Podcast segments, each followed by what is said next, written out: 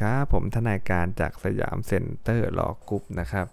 วันนี้นะผมจะมาพูดนะครับในเรื่องของตัวบทกฎหมายนะฮะพรบจัดตั้งศาลแขวง แล้วก็วิธีพิจารณาความอาญาในศาลแขวงนะฮะซึ่งอาจออกข้อสอบได้ในข้อพระธรรมนูญศาลยุติธรรมนะครับ แม้ว่าอะไรครับ แม้ว่าจะมานะฮะไม่บ่อยเท่าไหร่นะครับ แต่ว่าถ้ามาทีไรก็นะครับค่อนข้างจะขวัญผวาได้เลยนะ เพราะส่วนมากเนี่ยนะหลาย ๆ คนเนี่ยเขาก็จะ นะครับ ไม่ค่อยจะอ่านไปถึงเนื้ออ่านแต่ว่าธรรมนูญไม่นึกว่าจะออกฮะวันดีคืนนี้ก็จะเอขึ้นมานะก็เรียบร้อยใครอ่านก็ทำค่อนข้างได้เลยเพราะส่วนมากก็จะออกตามตัวบทเลยนะครับงั้นเดี๋ยวเราไปดูตัวบทกันนะฮะมาตราสีครับให้นำวิธีพิจารณาความอาญานะฮะตามบทบัญญัติแห่งพรบนี้มาใช้บังคับในศาลแขวงนะฮะในกรณีที่ไม่มีบทบัญญัติในพรบนี้ใช้บังคับนะฮะให้คงใช้นะครับ กฎหมายว่าด้วยพระธรรมนูญศาลยุติธรรม วิอาญาและวิแพ่งนะทางนี้ไม่กระทบกระเทือนนะถึงเกี่ยวกับกฎหมายเด็กนะครับนะโดยหลักก็ให้ใช้วิอาญานั่นแหละนะแห่งพรบนี้มาใช้บังคับในศาลแขวงนะแต่ถ้าไม่มีก็ใช้พระธรรมนูญศาลยุติธรรมวิอาญาวิแพ่งนะเอามาใช้บังคับได้เลยนะครับ มาตรา7ครับการสอบสวนคดีอาญาที่อยู่ในอำนาจของศาลแขวงนะฮะเพื่อที่จะพิจารณาพิพากษาได้นะนะ เมื่อมีการจับแล้วนะต้องส่งตัวผู้ต้องหาพร้อมด้วยการสอบสวนนะไปยังอายการนะและให้อายการยื่นต่อศาลแขวงให้ทันภายในกำหนด 48 ชั่วโมงเลยนับแต่เวลาที่ผู้ต้องหาถูกจับเห็นไหมฮะเวลาจะค่อนข้างสั้นนะครับนะจับคดีที่จะฟ้องศาลแขวงเนี่ยนะต้องฟ้องภายใน 48 ชั่วโมงนะแต่ไม่ให้นับเวลาเดินทางนะที่นำตัวผู้ต้องหาจากที่จับมายังพนักงานสอบสวน และจากที่ทำการพนักงานสอบสวน หรือจากอายการเนี่ยมายังศาลนะฮะเพราะนั้นแสดงว่า เเวลาจากพนักงานสอบสวนไปยังอายการเนี่ยต้องนับรวมเข้าในเวลา 48 ชั่วโมงด้วยนะครับ ในกรณีที่ไม่มีการจับครับ แต่พนักงานสอบสวนได้แจ้งข้อหาแล้วนะให้พนักงานสอบสวนผู้รับผิดชอบมาส่งสำนวนการสอบสวนไปยังอายการ พร้อมสั่งให้ผู้ต้องหาเนี่ยไปพบอายการนะเพื่อให้อายการยื่นฟ้องต่อศาลแขวงให้ทันภายใน 48 ชั่วโมง นับแต่เวลาที่ผู้ต้องหาได้รับแจ้งข้อหา แต่ไม่ให้นับเวลาเดินทางตามปกติ นะฮะจากที่ทำการของพนักงานสอบสวน หรือจากที่ทำการของอายการมาศาลเนี่ยเข้าในเวลา 48 ชั่วโมงนั้นด้วยนะครับกรณีเกิดความจำเป็นไม่สามารถฟ้องผู้ต้องหาต่อศาลได้ทันกำหนดเวลานะฮะให้พนักงานสอบสวนหรืออายการแล้วแต่กรณีฮะยื่นคำร้องต่อศาลเพื่อขอผัดฟ้องต่อไปได้อีกคราวละไม่เกิน 6 วันนะฮะแต่ทั้งนี้ต้องไม่เกิน 3 คราวนะฮะในการวินิจฉัยคำร้องเช่นว่าเนี่ยนะครับถ้ามีการขอให้ผู้ต้องขังผู้ต้องหาเนี่ย หรือให้ผู้ต้องหาแสดงตัวต่อศาลให้ศาลสอบถามว่าจะมีข้อค้านประกันใดหรือไม่นะครับ แล้วก็เรียกพนักงานสอบสวนอายการมาชี้แจงด้วยก็ได้นะครับ โดยหลักแล้วนะก็ต้องฟ้องให้ทันภายใน 48 ชั่วโมงด้วยนะแต่ถ้าฟ้องไม่ทันหลัภายใน 48 ชั่วโมง ก็ต้องยื่นคำขอขอขอผัดฟ้องนะได้ 6 วัน ไม่เกิน 3ข่าวก็6คูณ3เท่านั้นเองนะครับพอครบ3ข่าวแล้วนะฮะครบ 18 วันแล้วทำไงฮะถ้าเกิดจะยื่นผัดฟ้องต่ออีกข้างเหตุเอตทำเป็นเนี่ย ศาลจะอนุญาตตามคำขอก็ได้นะครับ แต่ต้องนำนะฮะพยานมาเบิกความประกอบเป็นที่พอใจกับศาลเนาะนะครับและศาลสามผู้ต้องหาด้วยว่าจะคัดค้านหรือไม่นะกรณีเช่นว่าเนี่ยนะครับให้ผัดฟ้องอีกไม่เกิน 6 วันนะครับข่าวแล้วไม่เกิน 6 วัน แต่ไม่เกิน 2 ข่าว แสดงว่าตอนแรกมัน6คูณ3ถูกไหมฮะถ้ายังไม่เสร็จนะครับต้องเอาพยานมาสืบให้ศาลพอใจแล้วแหละ ขอต่อไปได้อีกนะฮะอีก6คูณ2แม็กซิมัมเลย แสดงว่าแม็กมันอยู่ที่6คูณ5นั่นเองนะครับ ผู้ต้องหาจะแต่งนะครับทนายความเพื่อแถลงข้อคัดค้านและซักถามพยานก็ได้นะในระหว่างการสอบสวนของพนักงานสอบสวนนะหากผู้ต้องหาซึ่งถูกแจ้งข้อหาได้หลบหนีไปนะให้เขาทำการสอบสวนต่อไปโดยเร็วครับถ้าการสอบสวนเสร็จที่แล้วก็ให้ส่งสำนวนการสอบสวนไปยังอายการเลยเพื่อสั่งต่อไปนะและให้นำมาตรา141แห่งวิอาญามาใช้บังคับ ก็คือรู้ตัวผู้ต้องหาแต่จับไม่ได้นั่นนะนะมาใช้บังคับครับกรณีที่ระยะเวลาการขอผัดฟ้องได้สิ้นสุดลงระหว่างผู้ต้องหาหลบหนี นะครับและพนักงานอายการมีคำสั่งฟ้องเนี่ยอายการอาจจะขออนุญาตนะฮะต่ออายการสูงสุดไว้ก่อนเลยก็ได้นะครับ เพราะว่ามันเลยอยู่แล้วเพราะเขาหนีถูกไหมฮะหนีเนี่ยยังไงมันเลยการผัดฟ้องไปอยู่แล้ว ไม่ว่าจะเป็น6คูณ3หรือ6คูณ2เนี่ยยังไงมันเลยอยู่แล้วนะขออนุญาตเอาไว้ก่อนเลยนะตามมาตรา9เพื่อที่พอจับได้เมื่อไหร่จะได้ฟ้องคดีได้นะครับในกรณีที่ผู้ต้องหาหลบหนีครับจากการควบคุมหรือคุมขังนะฮะมีให้นับเวลาที่ผู้ต้องหาหลบหนีเนี่ย เข้ากำในกำหนดเวลาตามเวลามาตรา7ด้วยนะโอ้โหเวลาก็น้อยอยู่แล้วนะครับ เพราะฉะนั้นถ้าเขาหนีปุ๊บเนี่ยจะไม่นับระยะเวลาที่เขาหนีนะฮะในกรณีที่ได้มีการส่งตัวผู้ต้องหาไปดำเนินคดีดังศาลทหารหรือศาลเด็กนะฮะหากปรากฏภายหลังว่าผู้ต้องหาไม่อยู่ในอำนาจของศาลทหารหรือศาลเด็กนะครับนะฮะ ตามกฎหมายว่าด้วยสารอาหารหรือสารเด็กเนี่ยนะครับและมีการส่งตัวผู้ต้องหามายังพนักงานสอบสวนนะครับเพื่อดำเนินคดีในศาลแขวงต่อไปเนี่ยก็แน่นอนว่าไม่ให้นับระยะเวลานะที่ผู้ต้องหาถูกควบคุมหรือขังอยู่ตามกฎหมายดังกล่าวเนี่ยเข้ารวมกับกำหนดระยะเวลาตามมาตรา 7 ด้วยนะครับ มาตรา 8 ครับกรอบระยะเวลานะฮะในคดีอาญาครับนะในคดีอาญาที่อยู่ในอำนาจศาลแขวงนะที่จะพิจารณาพิพากษาได้นั้นนะฮะการควบคุมตัวผู้ต้องหาให้เป็นไปตามวิอาญาฮะ กรณีจะเป็นยังไงก็ตามนะครับตำรวจเนี่ยจะคุมตัวไว้เกินเวลาที่กำหนดในมาตรา7วรรคหนึ่งไม่ได้คือ 48 ชั่วโมงนะครับถ้าผู้ต้องหาอยู่ในความควบคุมของตำรวจนะให้ให้พนักงานสอบสวนอายการและแต่กรณีเนี่ยนำตัวผู้ต้องหามาส่งต่อศาลพร้อมโดยยื่นคำร้องขอผัดฟ้อง และขอให้ศาลออกหมายขังผู้ต้องหาไว้นะฮะถ้าผู้ต้องหาป่วยครับอยู่ในสภาพไม่อาจนำมาศาลได้ให้พนักงานสอบสวนหรืออายการเนี่ยขออนุญาตศาลรวมมาในคำขอให้ศาลออกหมายขังผู้ต้องหา โดยมีพยานหลักฐานประกอบจนเป็นที่พอใจแก่ศาลว่าในเหตุที่ไม่สามารถนำตัวผู้ต้องหามาศาลได้นะในกรณีที่ศาลอนุญาตให้ผัดฟ้องเนี่ยให้ศาลออกหมายขังผู้ต้องหา เท่ากับระยะเวลาที่ศาลอนุญาตให้ผัดฟ้องนั้นนะครับ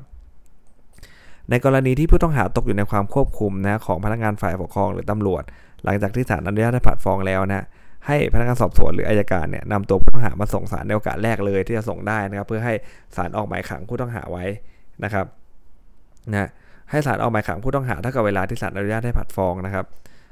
คำขอให้ศาลออกหมายขังผู้ต้องหาจะรวมมากับคำขอผัดฟ้องก็ได้ครับในกรณีศาลเห็นสมควรเนี่ยก็จะมีคำสั่งให้ส่งตัวผู้ต้องหา ไปยังในความควบคุมของพนักงานฝ่ายปกครองหรือตำรวจตามเดิมก็ได้นะกรณีเป็นอย่างไรก็ตามครับศาลจะออกหมายขังผู้ต้องหา หรือมีคำสั่งให้ส่งตัวผู้ต้องหาไปอยู่ในความควบคุมของพนักงานฝ่ายปกครองหรือตำรวจเนี่ยเกินกว่าเวลาที่กฎหมายวิอาญาเนี่ยกำหนดไว้ไม่ได้นะ ถ้าผู้ต้องหาไม่ได้อยู่ในความควบคุมของพนักงานฝ่ายปกครองหรือตำรวจนะแต่พนักงานสอบสวนได้สั่งให้ไปศาลเพื่อออกหมายขังตาม 134วรรค5ของวิอาญาของวิอาญานะให้พนักงานสอบสวนหรืออายการและแต่กรณีฮะยื่นคำขอผัดฟ้องพร้อมด้วย ขอให้ศาลออกหมายขังผู้ต้องหาไว้ และให้นำมาตรา7วรรค3วรรค4วรรค5มาใช้บังคับโดยอนุโลมในกรณีที่ศาลอนุญาตให้ผัดฟ้อง ให้ศาลออกหมายขังผู้ต้องหาเท่ากับระยะเวลาที่อนุญาตให้ผัดฟ้องนะ แต่ถ้าการออกหมายขังดังกล่าวได้กระทำภายหลังจากที่ศาลมีคำสั่งอนุญาตให้ผัดฟ้องแล้วเนี่ยให้ศาลออกหมายขังผู้ต้องหาได้เท่ากับระยะเวลาที่ศาลอนุญาตให้ผัดฟ้องนะครับแน่นอนว่าบทบัญญัติตามมาตรานี้ไม่กระทบกระทั่งถึงอำนาจของศาลในการจะสั่งให้ปล่อยตัวผู้ต้องหาชั่วคราวนะครับหรือประกันตัวนั่นเองนะฮะมาตรา9ครับห้ามมีให้อายการนะยื่นฟ้องคดี เมื่อพ้นกำหนดระยะเวลาตามมาตรา7นะเว้นแต่ได้รับอนุญาตจากอายการสูงสุดก็คือผัดฟ้องแล้วมันขาดนั่นแหละนะครับนะ ต้องรับอนุญาตอายการสูงสุด หรือว่าอธิบดีอายการนะหรืออายการภาค อธิบดีอายการภาคนะซึ่งอายการสูงสุดมอบหมายนะทั้งนี้เนี่ยให้พนักงานอายการผู้ได้รับมอบหมายรายงานผลการดำเนินคดีดังกล่าวให้อายการสูงสุดทราบด้วยเนอะนะครับ มาตรา 12 ครับ ในคดีอาญานะที่อยู่ในอำนาจของศาล แขวงนะฮะที่จะพิจารณาพิพากษาได้ในกรณีที่ออกคำสั่งไม่ฟ้องนะและคำสั่งนั้นเนี่ยไม่ใช่คำสั่งของอธิบดีกรมอัยการท่านในกรุงเทพนะฮะก็ให้รีบส่งสำนวนการสอบสวนพร้อมด้วยคำสั่งเสนออธิบดีกรมตำรวจรองอธิบดีกรมตำรวจ หรือผู้ช่วยอธิบดีกรมตำรวจฮะถ้าในจังหวัดอื่นก็ให้รีบส่งสำนวนการสอบสวน พร้อมด้วยคำสั่งเสนอผู้ว่านะถ้าจังหวัดอื่นนะทั้งนี้ไม่ได้ตัดนะครับอำนาจของอายการที่จะ จัดการปล่อยตัวผู้ต้องหา ปล่อยชั่วคราวควบคุมหรือให้ศาลขังแล้วแต่กรณีนะการจัดการหรือสั่งการให้เป็นไปตามนั้นนั้นต้องส่งไปนะเป็นการขานอำนาจกันนิดหนึ่งนะฮะในกรณีที่อธิบดีกรมตำรวจรองอธิบดีกรมตำรวจหรือผู้ช่วยอธิบดีกรมตำรวจเนี่ยในกรุงเทพนะหรือผู้ว่าราชการจังหวัดในศาลอื่นเนี่ยแย้งคำสั่งของอายการครับให้ส่งสำนวนพร้อมด้วยความเห็นที่แย้งเนี่ยไปยังอธิบดีกรมอายการเพื่อชี้ขาดนะฮะ นะครับส่งไปยังอธิบดีกรมอายการเลยว่าสรุปแล้วยังไงครับ จะฟ้องหรือว่าไม่ฟ้องถูกไหมครับแค่นั้นเองนะกันแน่นะฮะถ้าคดีจะขาดอายุความหรือมีเหตุอื่น อันจำเป็นต้องรีบฟ้องก็ให้ฟ้องคดีนั้นเนี่ยไปตามความเห็นของอธิบดีกรมตำรวจ รองอธิบดีกรมตำรวจ หรือผู้ช่วยอธิกรมอธิบดีกรมตำรวจ หรือผู้ว่าราชการจังหวัดไปก่อนนะฮะ แล้วก็บทบัญญัติในมาตราเนี่ยให้มาใช้บังคับในกรณีที่อายการเนี่ยเขาจะไม่อุทธรณ์ไม่ดีกาถอนฟ้องถอนอุทธรณ์ถอนดีกาด้วยโดยอนุโลมนะฮะก็คืออะไรนะหลักๆ ก็คือเจตนารมณ์ก็คือการการล็อบบี้นั่นแหละให้มันโปร่งใสถูกไหมฮะถ้าจะสั่งอะไรที่แบบอยู่ดีสั่งไม่ฟ้องเลย ไม่อุทธรณ์ด้วยไม่ดีกาด้วยนะถอนฟ้องถอนถอนถอนดีกาเนี่ยก็ต้องส่งไปให้ทางตัวของตำรวจพูดง่ายๆนั้นอีกหน่วยงานหนึ่งเขาแอปพูฟก่อนนะถ้าเขาแอปพูฟตามนั้นก็จบไปนะถ้าเขาแย้งมาก็ต้องส่งไปอายการสูงสุดเลยนะครับนะ ส่งไปยังไอส่งไปยังอายการนะฮะสูงสุดหรืออธิบดีกรมอัยการนั่นแหละนะครับเพื่อชี้ขาดนะระหว่างนั้นถ้าคดีจะขาดยุความแล้วเพราะการส่งไปกว่าจะกลับมาก็ต้องใช้ระยะเวลาถูกไหมฮะก็ฟ้องคดีนั้นไปก่อนเลย ตามความเห็นของอธิบดีกรมตำรวจนะครับ คดีอาญาฮะที่อยู่ในอำนาจของศาลแขวงเนี่ยที่จะพิจารณาพิพากษาได้นะผู้เสียหายหรืออายการจะฟ้องด้วยวาจานะฮะหรือว่าเป็นหนังสือก็ได้นะครับ นะถ้าเกิดจำเลยร้องขอหรือศาลเห็นสมควรก็สั่งให้ฟ้องเป็นหนังสือก็ได้นะการฟ้องด้วยวาจาเนี่ยนะให้โจทย์แจ้งต่อศาลถึงชื่อที่อยู่สัญชาติของจำเลยฐานความผิด การกระทำที่จำเลยได้กระทำความผิดนะข้อเท็จจริงและรายละเอียด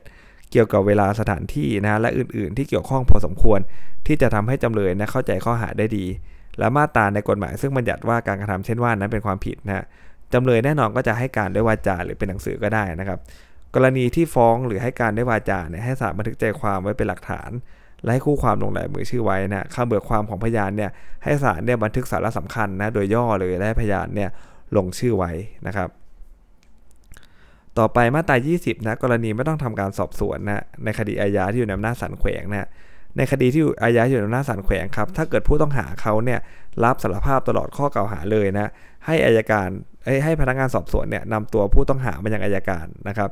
แล้วก็สั่งหรือว่าสั่งให้ผู้ต้องหาไปพบอายการก็ได้กรณีนี้ผู้ต้องหาไม่ได้ถูกคุมขังนะเพราะคดีสันแขวงเรื่องราวมันไม่ใช่เรื่องใหญ่เรื่องโตถูกไหมบางทีอาจจะไม่ถูกคุมขังก็ได้นะครับ เพื่อฟ้องศาลโดยไม่ต้องทำการสอบสวนด้วย และให้ฟ้องด้วยวาจานะศาลถามผู้ต้องหาว่าจะให้การประการใดนะถ้ายังให้การรับสารภาพก็ให้ศาลบันทึกคำฟ้อง